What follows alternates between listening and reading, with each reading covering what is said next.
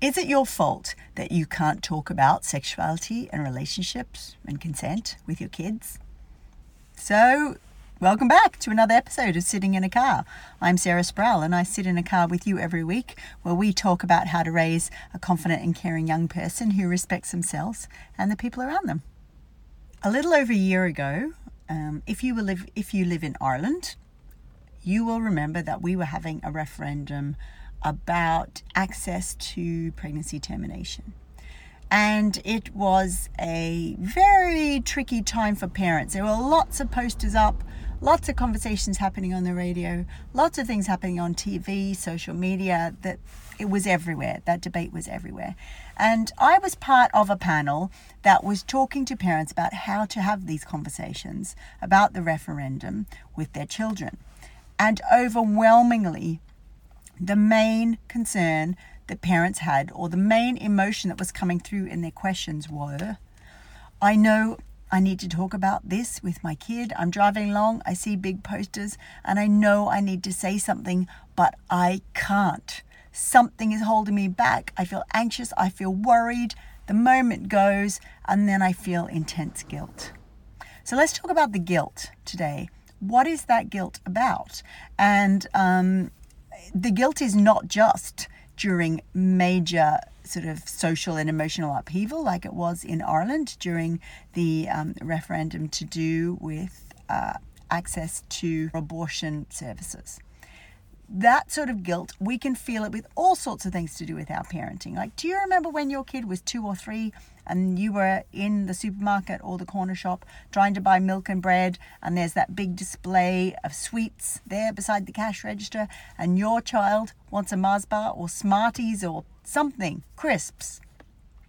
And you're managing to say, no, we're not going to do that now. We are going to go home and have our toasted sandwich or our porridge or um, and so we're not going to have sweets. And what happens? Your child loses their mind. And they may be on the floor screaming, yelling, No, no, you're horrible, I hate you, whatever the thing is. Do you remember that feeling?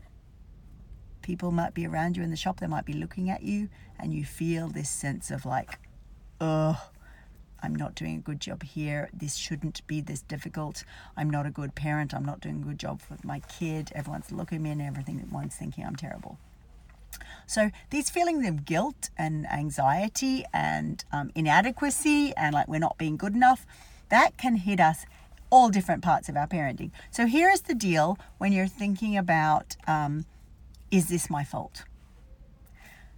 It's not your fault the fact that you can't talk about sensitive things like abortion, sex, sexual abuse, even puberty, things to do with bodies, periods, kissing, is not your fault. You can't do that. Everything in our culture is um, placing huge expectations on parents. And when you hear stories about kids going off the rails or committing crimes or whatever, it's like, where are the parents? What was going on with the parents? And the reality of it is, for some children, for whatever their upbringing has been, it doesn't matter what sort of parent they are, they were going to go down that route. For some of us, our kids, the whole point of their growing up, part of their development, is to create tantrums and chaos in shops. It's developmentally appropriate. We're not doing anything wrong because our kid does that, right? In our culture, one of the other things is we have this sort of all or nothing feeling about stuff, right? Either we're good or we're bad. Either we're healthy or we're unhealthy. Um, we're either successful or we're failing. We're either um, doing a great job, we're perfect, or we're completely rubbish and raising, you know, criminals and all sorts of things. So be aware of that. We're living in a culture where if we're not being perfect, then we will judge ourselves to be failures.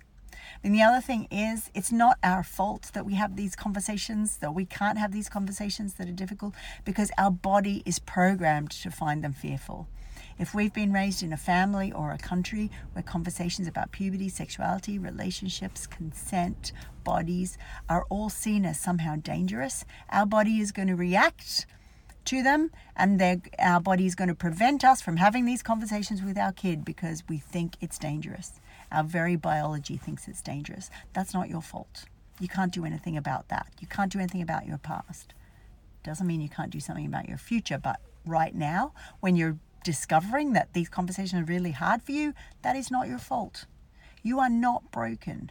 Your body is protecting you and doing exactly what you need it to do. It is making sure that you don't dash headlong into something that your whole being is telling you is dangerous and scary and wrong. So, is it your fault that you can't have these conversations with your kid? No, it's not.